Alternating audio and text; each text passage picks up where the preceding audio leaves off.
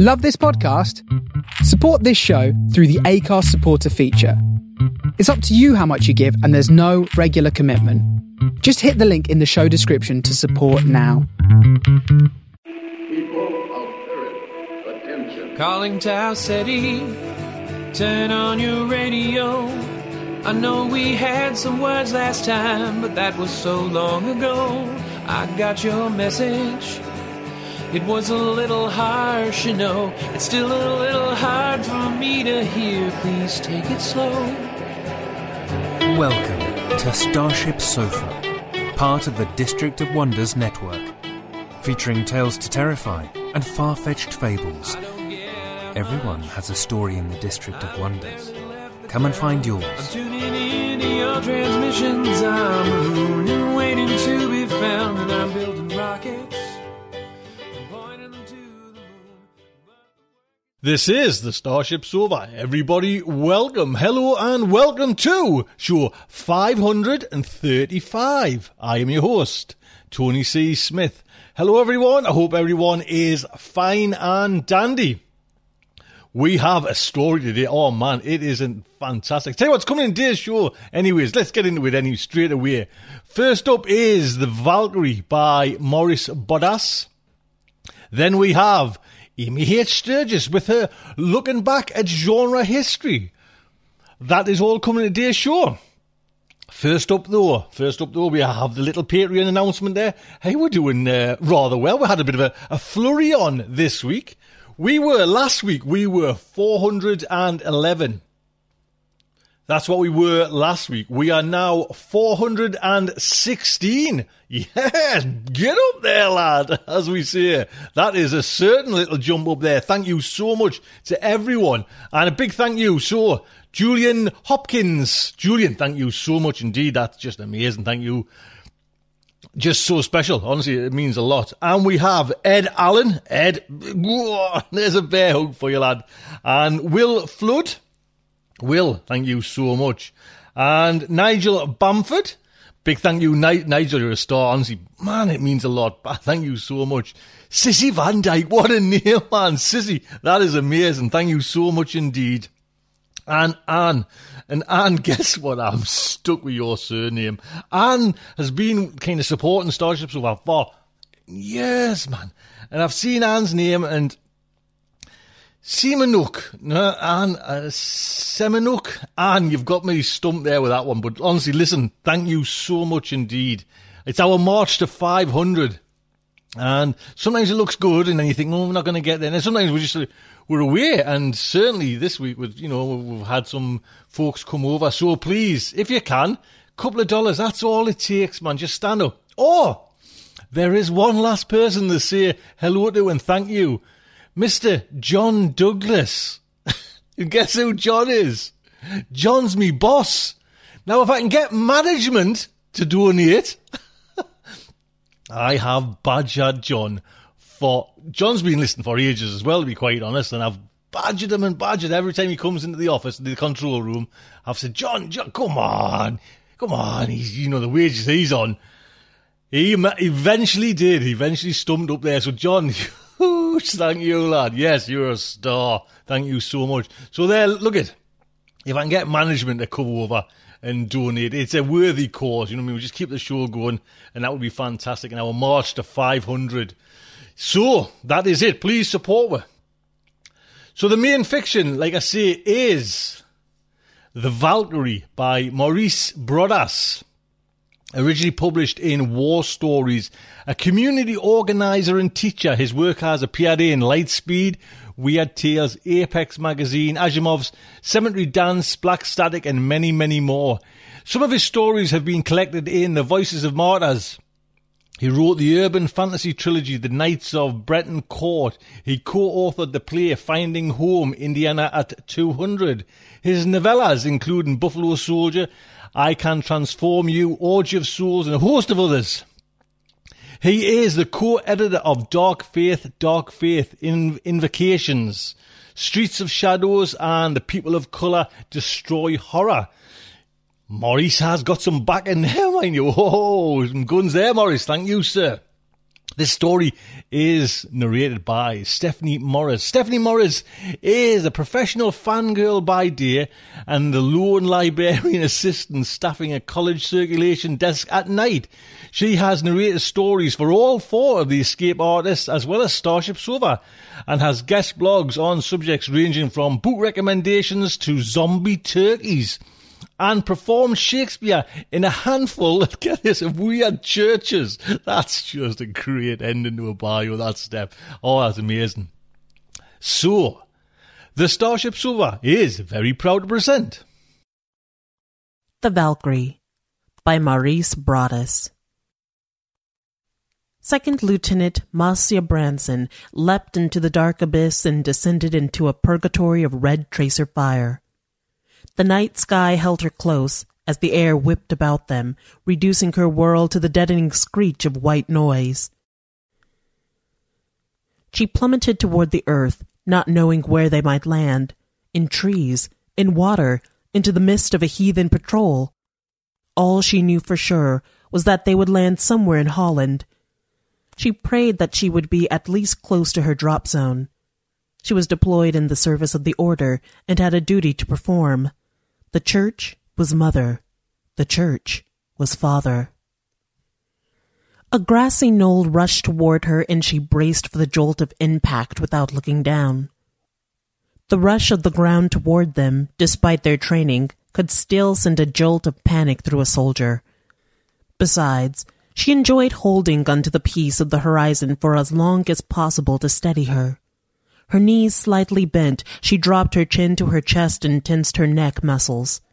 The earth slammed into her, her body twisting and bending in automatic reaction, giving in to the crash, a rag doll carried by the current of momentum. She slid down an embankment before coming to a halt. Slogging through three inches of pooled water, she knew what she'd find when she checked her gear. Nothing would work right. Her flight suit was only designed for controlled descents. The best tech went to the evangelical deployments. The rest of the church's military was left with equipment full of glitches, if not flat out defective. With so much theaters of operation, the troops' equipment had been rushed into production and not battle tested, like many of her fellow soldiers. Her hard landing smashed the communication relay, and her leg bundle, full of extra ammo and rations, was nowhere to be found. At least the familiar weight of her Striker XM9 pulse rifle, though it was a generation out of date, comforted her like the embrace of an old friend. Above her, tracer fire continued to crisscross the night sky, the light of exploding flak almost reminding her of fireworks. Almost.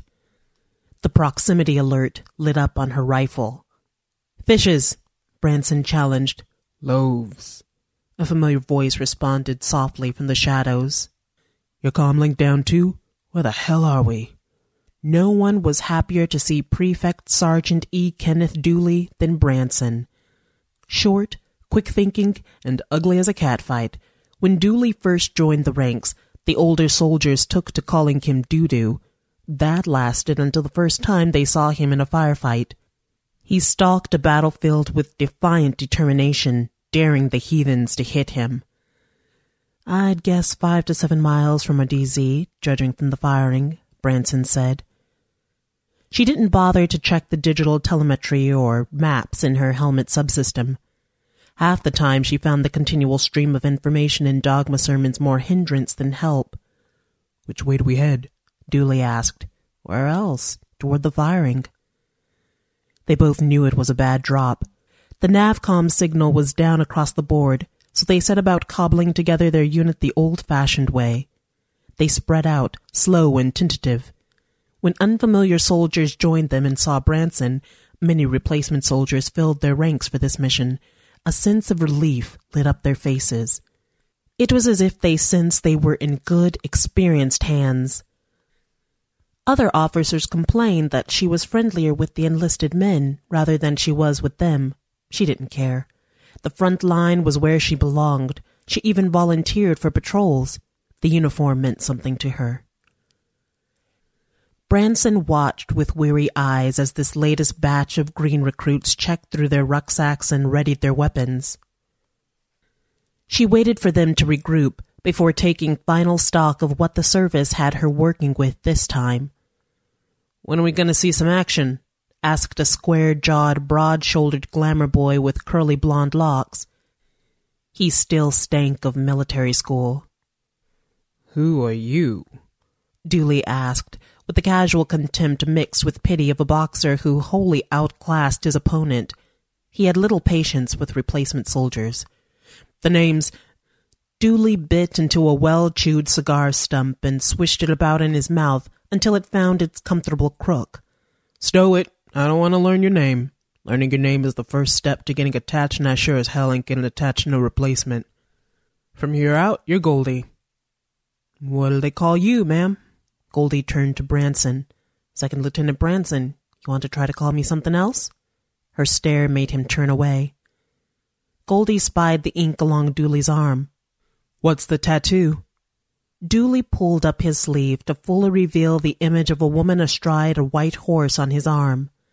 Long blonde hair covered by a silver helmet, with blazing blue eyes peering from underneath it, she carried both a spear and shield. A Valkyrie? What's a Valkyrie? Goldie asked. Collectors of the favored dead. They chose the slain heroes to be taken to Valhalla. If a warrior saw one before a battle, he died during it. I want the Neils to always see one coming. You got to be careful with that myth talk. You don't want to be seen as a Neil or a sympathizer. A Heath. They're Neils if they have no gods, Heaths if they worship the wrong ones. Still, choosers of the slain? Nice. Goldie's voice trailed off. Dooley had turned his back and stalked off to be about his business. Branson pretended to have not noticed the interaction by studying the maps on her view screens as Goldie approached her. How'd it go with Dooley? We're Dutch, Goldie said, without any trace of irony. We hit it off swell. Give it time. Newbies have to learn how to slip in between the seams. I get it, ma'am, Goldie said, obviously bored with the lesson. Pack 'em up, we're moving out, a new voice shouted out. First Lieutenant Gilbert Meshner mush behind his back. Of course he'd been chosen for this mission. Branson spat. Meshner wandered through their makeshift camp like a distracted tourist. A mop of black, greasy hair and dead gray eyes gave his face a grave severity. He was little more than a petty dictator who used vindictiveness in the guise of discipline. Rumor was that when they'd parachuted into Chiapas, Mexico, a Neil had charged Meshner. By the time the rest of the men got to him, the two had played kata tag, and the Neil lay dead at his feet. But otherwise, Mush long since developed a reputation for taking long walks away from the action. The men tried to joke it off as Meshner's luck masking his skill, but no one knew what to make of him. We're marching until high ground. Meshner eyed Branson with something approaching scorn. Not a single man stirred. They turned to Branson in a tacit double check of the orders. You heard the man. Let's go, you scroats. Branson echoed. The hills of Holland were supposed to be beautiful. The war had reduced them to green space ambush sites for the Neils and heathens. The church embraced a holistic approach to fulfilling her mission politics, technology, and the military. The evangelical states of America already ruled their hemisphere, along with parts of Africa and Asia. The United Emirate of Islam controlled the rest of Africa along with Asia. Europe was up for grabs, a self declared safe haven for atheists and heretics. Not that Branson cared. Nation, religion, tribe, cause. There was always some supposed big idea to fight for, but in the end, all that mattered was that orders were obeyed and the mission carried out. A dense fog crept along the field, and an eerie silence embraced them. Pulse rifle fire left a distinct odor in the air, a mix of ozone and seared flesh, the smell of death. High ground took them the rest of the night and most of the next day to find. Patrols detected heathen troops nearby. The men marched in silence, the only sound filling the air the steady stamp of their boots slogging muddy earth. The waiting was the worst. That was what broke people. The constant state of alert, their minds imagining horrors behind every point of cover. Branson shoved all that aside. The momentary peace gave her a stand to read up on some of her newbies. Goldie held a particular interest. His body was a stew of experimental psychotropics. For all of his country boy persona, he had once been a serial killer with a penchant for skinning young girls before his conversion. Fortunately, the church left nothing to chance when it came to one's sanctification, even if it had to overwrite existing memories with new ones. Everyone needed redemption from something. Praise be the blood. Where's Goldie? Branson whispered. Making out with the toilet? Dooley thumbed toward some bushes. He shifted his unlit cigar to the other side of his mouth, as if suddenly aggravated. My back teeth were floating, Goldie muttered as he caught their eyes watching his approach. Tell the men to fix their katas. We attack at first light. Zero five thirty. Meshner's orders. Branson withdrew her edged bayonet and fixed it to the front of her pulse rifle. The high-tech stuff was good for attacking an enemy at a distance, but the final cleanup was always up close. She would always know the face of her enemy. God have mercy on her soul. Tell her what you told me, Goldie said to Dooley. What? Branson held her gaze on the sergeant. Nothing. Just campfire stories that old soldiers tell. Dooley cut his eyes at Goldie, a silent cursing which he'd vent at some later opportunity. I like stories, Branson said. Dooley shuffled, flushed with mild embarrassment like a child caught speaking out of turn, which Branson found amusing. You've already heard this one. During the American Civil War, a general kept getting these reports about how his men were afraid to be left for wounded on the battlefield. Not just afraid, but absolutely terrified, especially if they had to lay wounded at night. Try as he might, the morale of his troops kept sinking to new lows every day, but no one wanted to talk about it. The only thing any of them would say was that if you fell in combat and you wanted to survive until morning, you should hide your breath so no one knew you were still alive. One night, after an extended engagement with the enemy, the general walked his line. He often did this after battle, you know, to pray for his men and clear his head. He saw some movement on the field between the two warring camps. A lone mook, he couldn't tell if it was Yankee or Confederate, walked among the bodies. In the morning, the medics found the fallen bodies decapitated. Swore it was a woman with a sword. Don't that beat all? Goldie asked. Branson knew the story. She'd heard it many times before, from Meshner. You and Lieutenant Meshner close? Not really. He just took a shine to me is all, Dooley said sarcastically. Must be your special brand of charm and wit. Yeah, temper got the best of me again, Dooley said. Back in training camp, I threatened to kick his balls into the following week if he gave me any more bullshit jobs instead of letting me fight. There was this long pause. Thought I was done for, either booted out or thrown into the stockade. But he just got this strange grin like a gator smiling at you. Said I was all right. I kinda took him under my wing after that. You know we have to raise these lieutenants right. Speaking of our esteemed lieutenant and long walks, where is Mush? Goldie asked. Branson's eyes shriveled the grin on the replacement soldier's face. Meshner was still their commanding officer, and Branson's job was to enforce discipline among the men. I'll go look for him. Praise be the blood. The Blessed Sacrament. Thanks to the sacrament, a combination of human growth hormone and nanotech, she remained about the physical age of 27 and in peak condition for fighting. Truth be told, the wars had begun to blur together. She hardly noticed when one ended and another began. Tour of duty after tour of duty, her body repaired and rejuvenated. Through the blood we have life, a familiar refrain, never truly aging, only knowing war.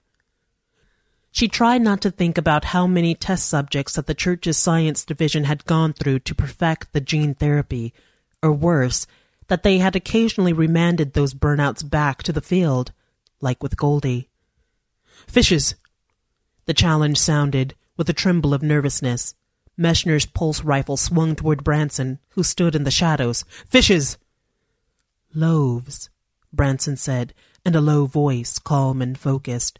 She tried to speak with as little venom as possible, but she couldn't always hide the distaste of addressing Meshner.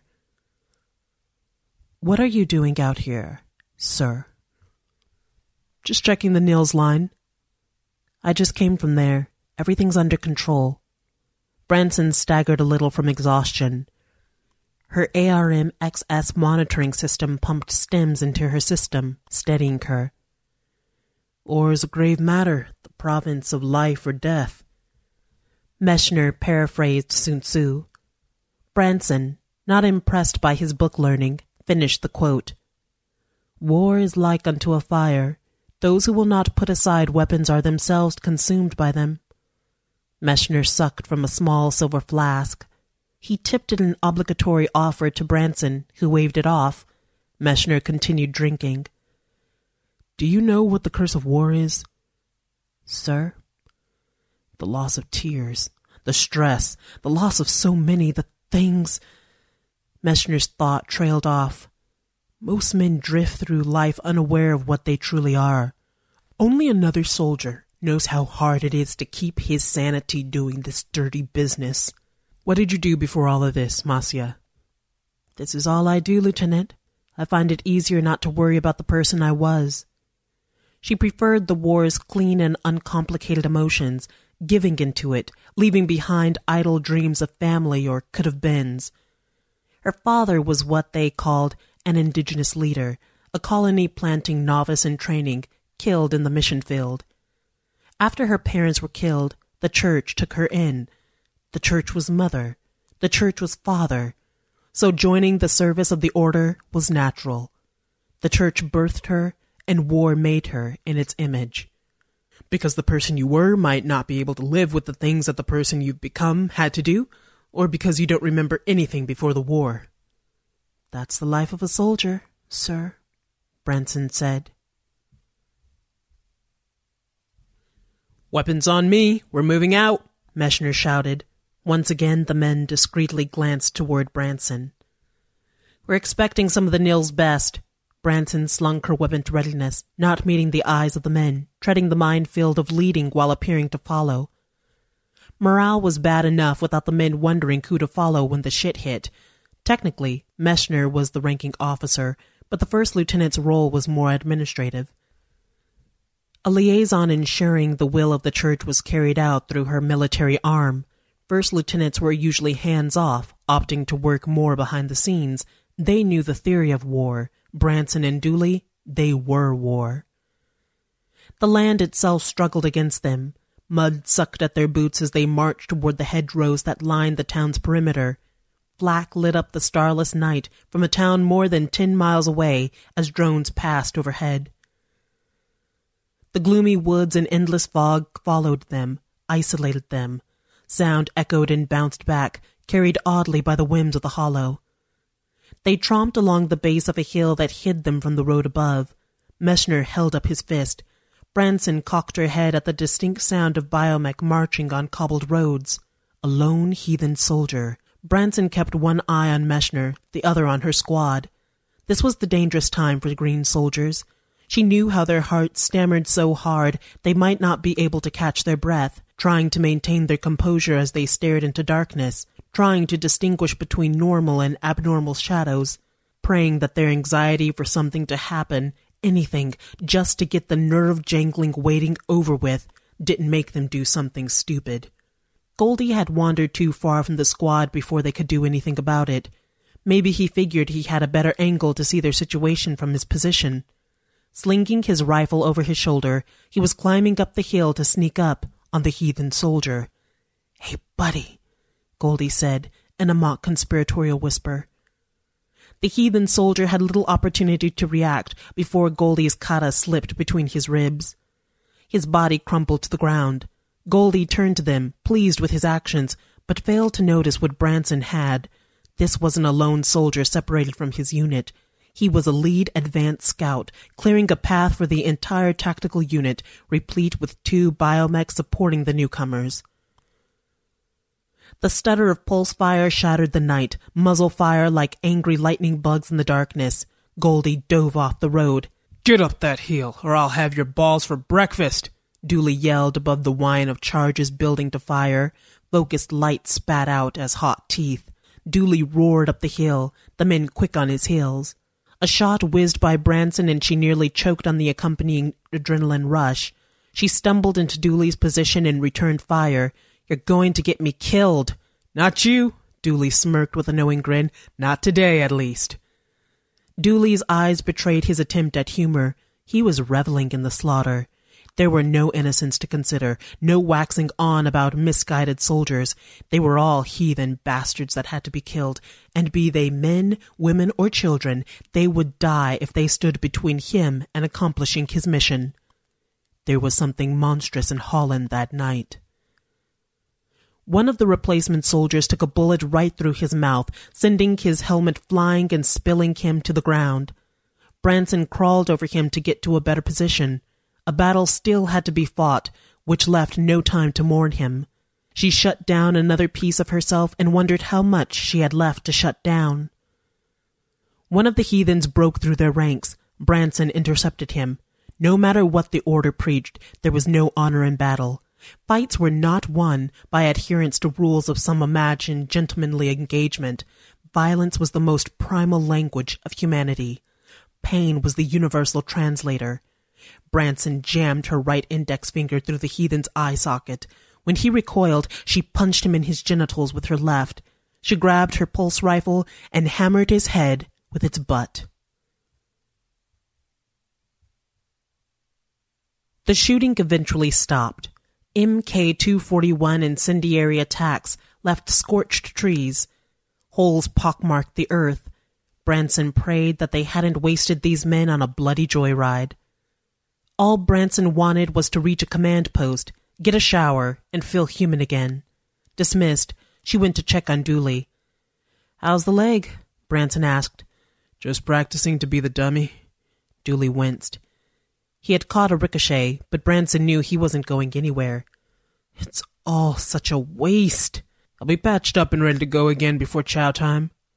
All for the church to claim another bit of real estate to justify the use of the sword to fulfill God's kingdom. Careful. Questions like that might make some think you're losing your beliefs. The only belief of mine anyone needs to worry about is my belief in following orders. I'm just tired. Yeah, we all get tired like that sometimes. Goldie huddled over a body hidden in the shadows.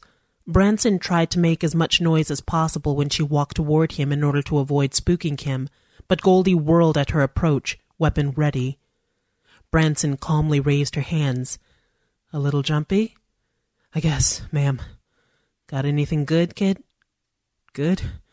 Goldie demurred, not quite hiding his guilt at being caught. Souvenirs. I found this. Goldie pointed to a fallen heathen soldier. He's the seventh body I found like that, most nowhere near any shelling. Maybe someone's collecting more exotic souvenirs. Goldie's face suddenly seemed too young to know the taste of war.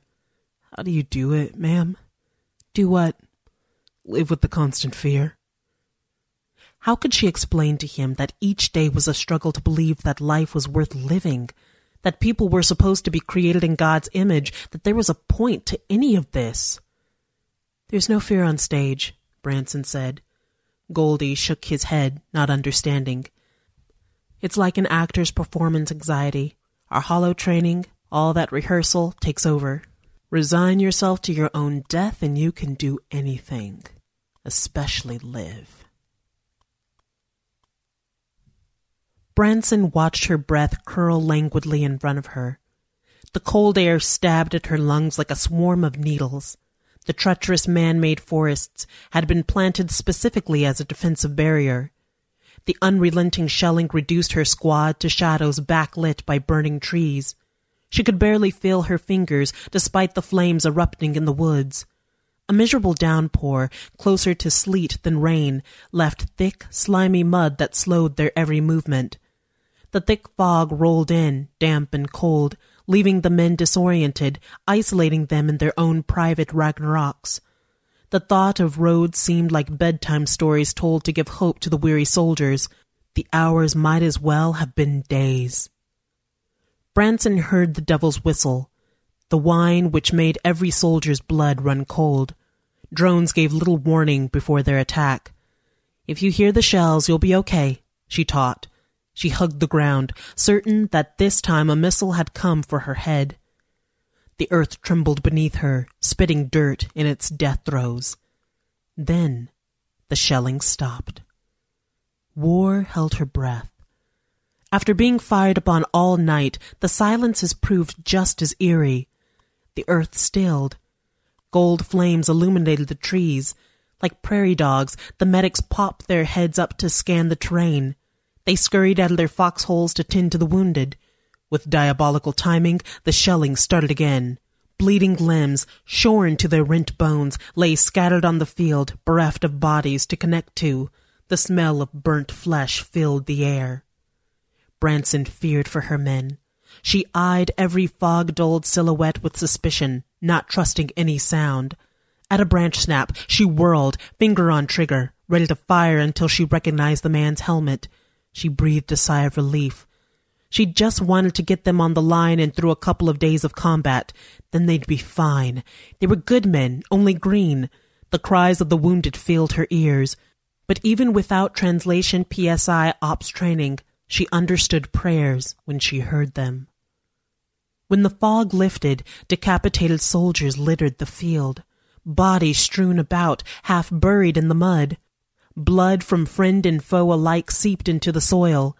Replacement troops puke their guts out at the sight of mangled corpses. Branson inspected the bodies.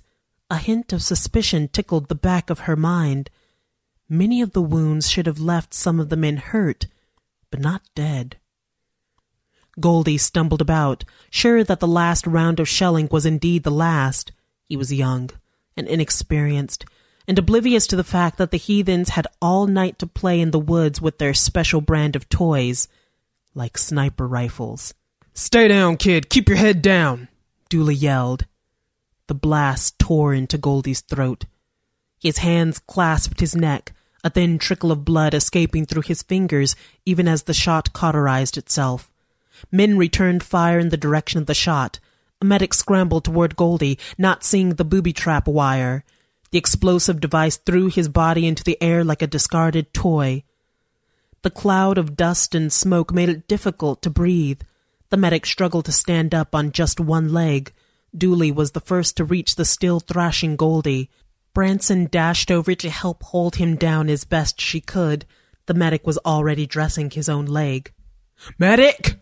Dooley yelled. He fumbled about his jacket for his emergency aid kit. I'm sorry, Sarge. I goofed up. I goofed up. Goldie spat through his own blood. It's not that bad. Hang on, kid. Dooley slapped a bandage over it and injected him with morphine. Tell me about Valhalla, Goldie said in his treble rasp. It's a huge palace, kid. Big enough for all the warriors. All you do is drink, eat, and tell each other lies about your greatest battles. It sounds great, Sarge. I'm tired of fighting. Goldie's head fell to the side in a relaxed beatitude. A signature dull thrum in the ear signaled everyone to scramble for cover. Branson dove into a nearby hole. Its occupant whirled to face her. Each of them brought their weapons to bear. Lieutenant, Meshner said in a flat voice, not unlike a man sitting down for afternoon tea. Lieutenant, Branson responded, matching his nonchalance. She lowered her weapon, but only as Meshner dropped his. We're on hollowed ground. We are, sir? Branson ducked down at the renewed thrumming and then fired in its direction. Tilled with the blood of our enemies. A lot of our blood, too, sir. War has always been with us, she whispers to me. I try to silence her, but she continues every night. I hear her voice and the groans left in her wake, and she only stops when the earth streams with blood. She whispers to me. She told me all about you. Her cupbearer, always thirsty. I thought you were the one. It's in our nature. It's why we fight. Meshner raised the kata, the same spirit in which Cain killed Abel. Where we walk, the earth groans with blood in our wake. Something's not right with you, Meshner. War did strange things to people. Sometimes her whisper simply drove men mad. A glint of light from Meshner's side drew Branson's attention. Anil's dress kata. Her stomach tightened like a clenched fist. We're both orphans of a sort, no family, no name. Meshner drained his flask, upturning it completely to capture the last drops. I wasn't always mush, the paper pusher.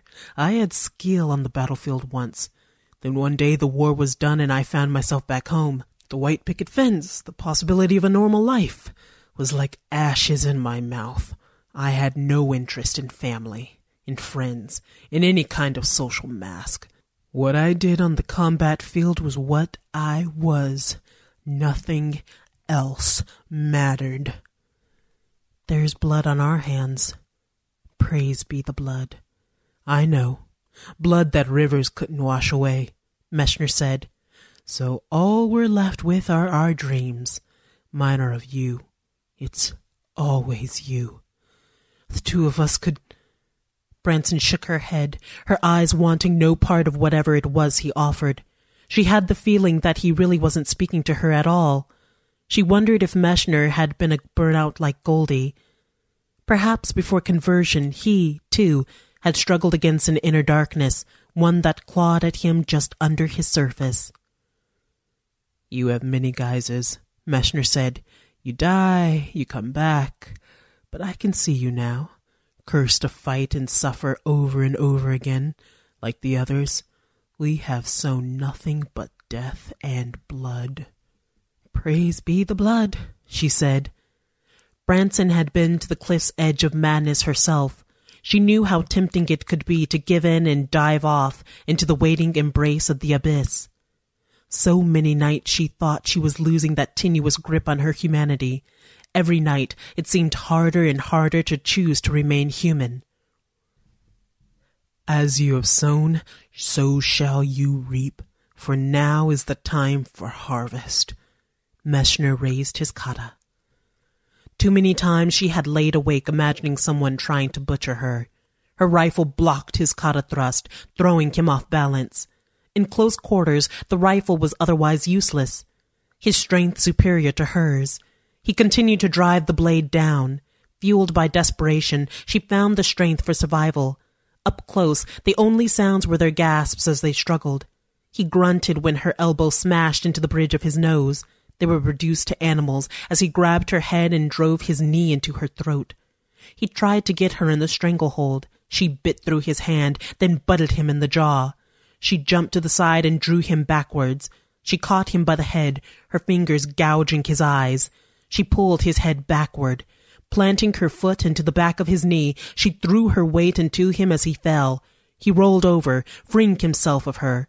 His hand fished about, retrieving his kata. He stood up slowly, his head above the foxhole.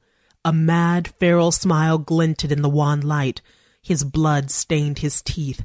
His mouth twitched as if itching for a drink. His head exploded. Shrapnel of bone, brain matter, and blood sprayed her. The sniper round, more missile than bullet, had shattered his skull. His body dropped to its knees, and he fell forward. Whomp, whomp, whomp. She recognized the sound as well as she knew the sound of her own heartbeat. The heathens were launching mortar bombs their way. An explosion, pure concussive force, smacked them like the backhand of God and showered them in a storm of dirt, dust, and stone. All sound became muffled, taking on a looped, distorted quality. The woods erupted in a tumult of fire. A thick haze of smoke rose against the backdrop of flame. Men advanced like ghosts along the horizon. Branson scrambled for cover. Something hot burned through her three times. Her body betrayed her, and her legs began to give out. Blood splayed across fingers she no longer felt. She fell alongside Meshner, burying her face under him to hide her breath. Not every monster was meant for redemption. Praise be the blood.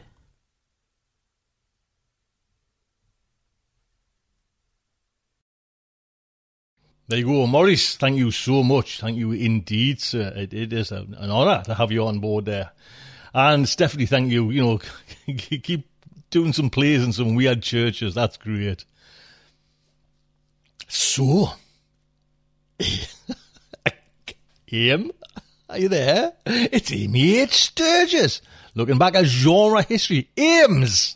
Hello, my friends. It is time for another look back into genre history.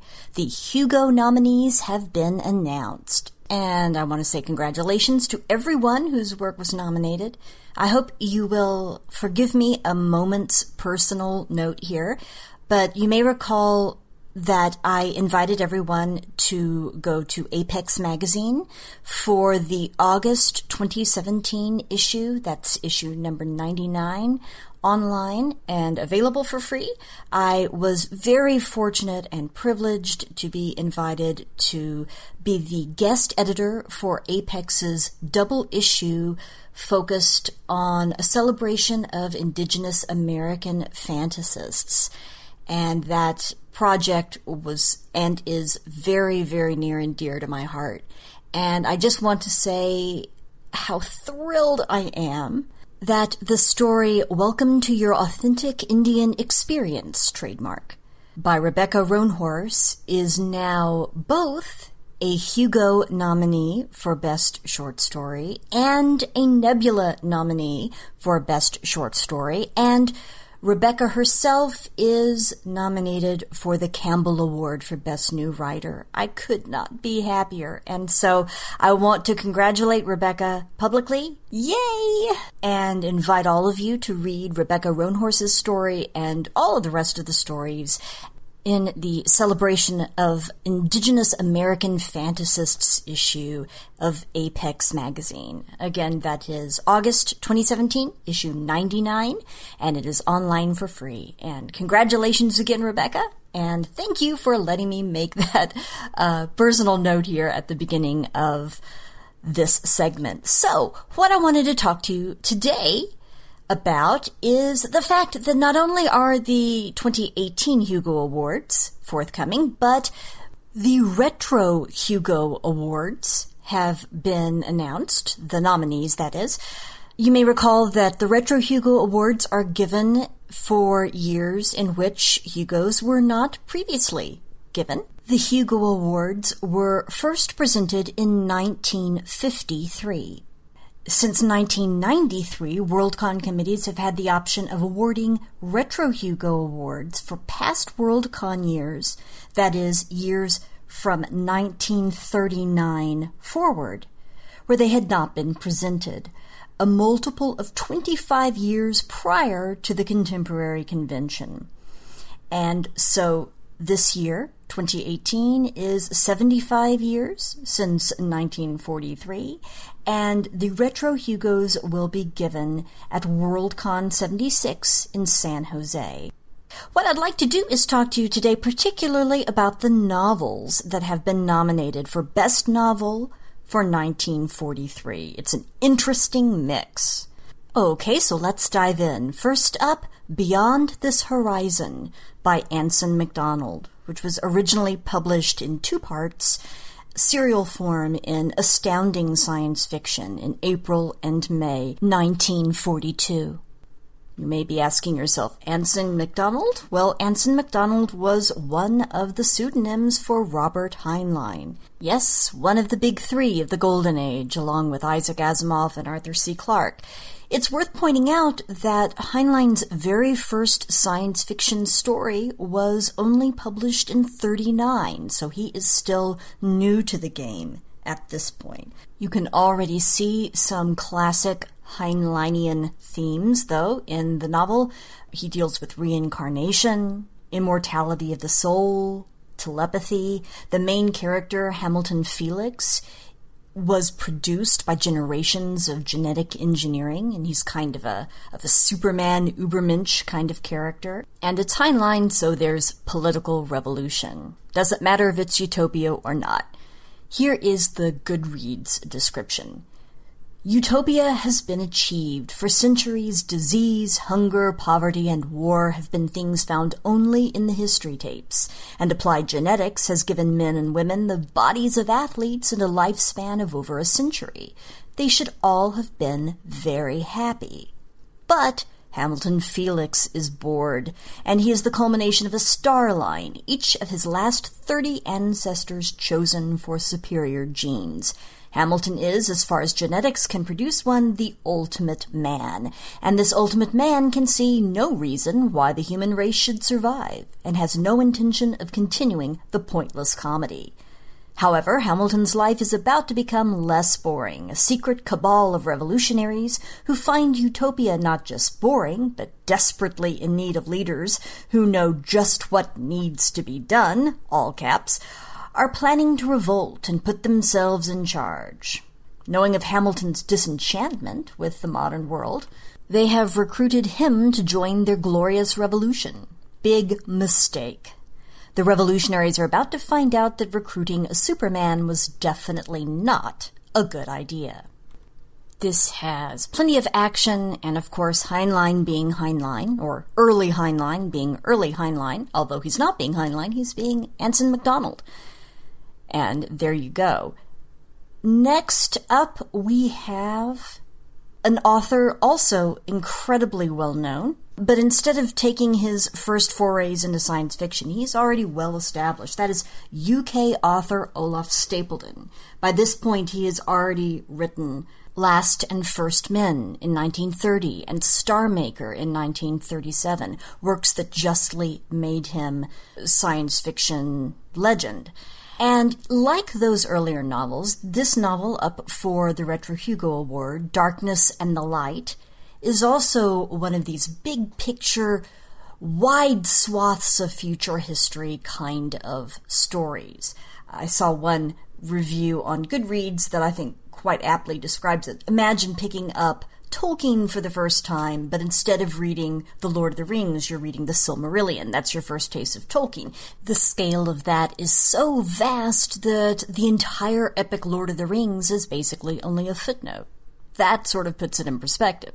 That's the kind of big picture scale that Stapledon is working from. And here, writing during the World War, he gives us two alternate futures one of which becomes a utopia, and we achieve enlightenment. The other one, not so much, and we're devoured by rats. The turning point, the tipping point, the place at which we could go either way in our future development is not actually the outcome of World War II. It's the failure or success of a future Tibetan Renaissance and whether that Tibetan Renaissance will influence the thinking, the long term goals, the military strategy of the Russian and Chinese empires that threaten it. So, one of the futures involves Chinese imperialism, and that's the one where, if you follow it to its end result, it ends up with a degenerated and finally extinct human race uh, thanks to speedily evolving rats. The other ends up with the overthrow of empires and the creation of a worldwide socialist utopia. You don't read this book for characters, you don't read this book for intimate human slices of life, but if you want to see a portrait of the human future, actually, two portraits of potential human futures, on a vast scale with deep world building. This is quite a feat. Okay, next we have up Kurt Siodmak, German author, screenwriter, director based in Hollywood, and a story you may know even if you haven't read it, and that is Donovan's Brain, originally published in Black Mask in three parts from September through November 1942. And this story has been something of a science fiction gift that keeps on giving. It is the story of Dr. Patrick Corey, scientist, who is unable to save the life of Tycoon W.H. Donovan after a plane crash, and so he keeps Donovan's brain alive through an illegal experiment. This is the brain in the tank trope. This is, in fact, one of the source texts of that trope. Donovan, while alive and in his body, was a megalomaniac, and now that he is a disembodied brain, he's even worse. He takes over his doctor, the scientist keeping his brain alive, and things get worse from there. Now, I said that you may know the story even if you haven't read it. That's because it has been adapted many times first time by the author himself as the movie The Lady and the Monster from 1944. That was remade as Donovan's Brain in 1953, and a new adaptation came along in 1962 simply called The Brain. Donovan's Brain was also parodied in the 1983 movie The Man with Two Brains. There have also been radio adaptations of the story, uh, perhaps most famously from the series Suspense, starring Orson Welles in 1944. That was later released on LP in 1982, and that won the Grammy Award for Best Spoken Word Album. By the way, you can now find that episode of Suspense online for free download or free streaming, and it's very much worth listening to. Others have written about the influence of this story, including Stephen King, and it also finds its way into It by Stephen King. So, in a sense, Donovan's Brain is a work that has saturated public consciousness. Siodmak later revisited the idea. He wrote a sequel in 1968 called Hauser's Memory, and a final sequel work in 1991 entitled Gabriel's Body. See, I told you it was the gift that keeps giving. One of the things that fascinates and delights me about these books, these novels that are nominated for the Retro Hugo for 1943, is they're all doing rather different things. I say all of them here, but I realize that I've only spoken about three so far. I have three more to go, so I think that's probably another segment.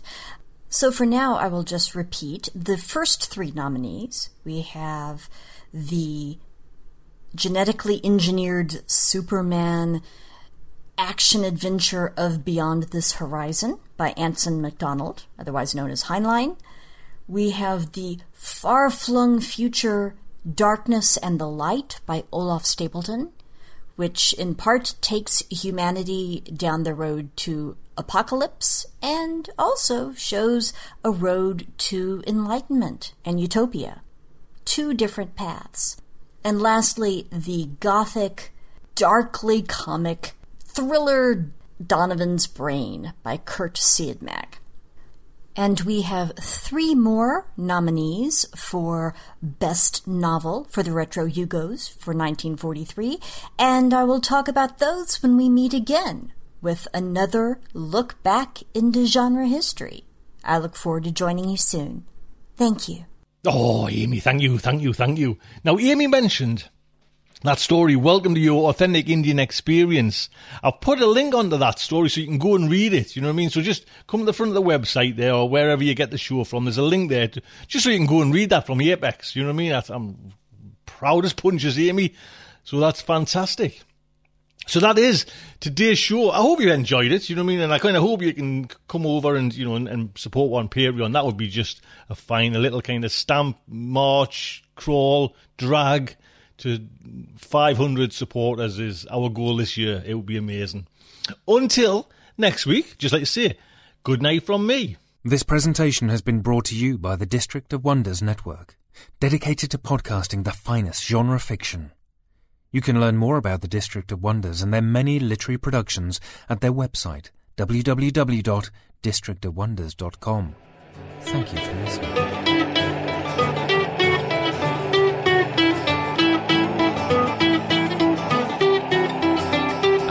get much. I've barely left the ground. I'm tuning in to your transmissions. I'm mooning, waiting to be found, and I'm building rockets. I'm pointing them to the moon, but the work is going slowly. It won't get to you anytime soon. Can you reach me? Is my signal getting through? Turn on your radio. I wanna talk to you.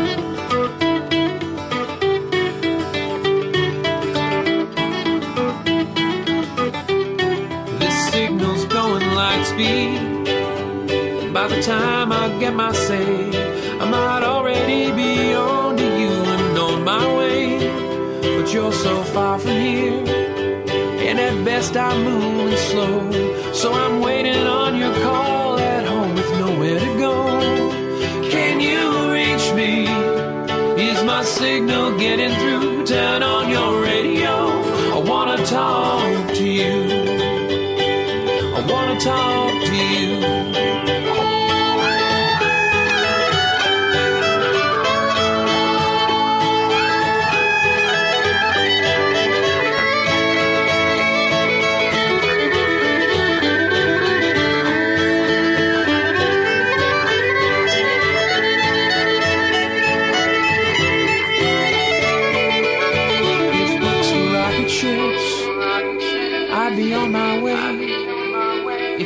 Cast myself on a radio wave, I might get to you someday.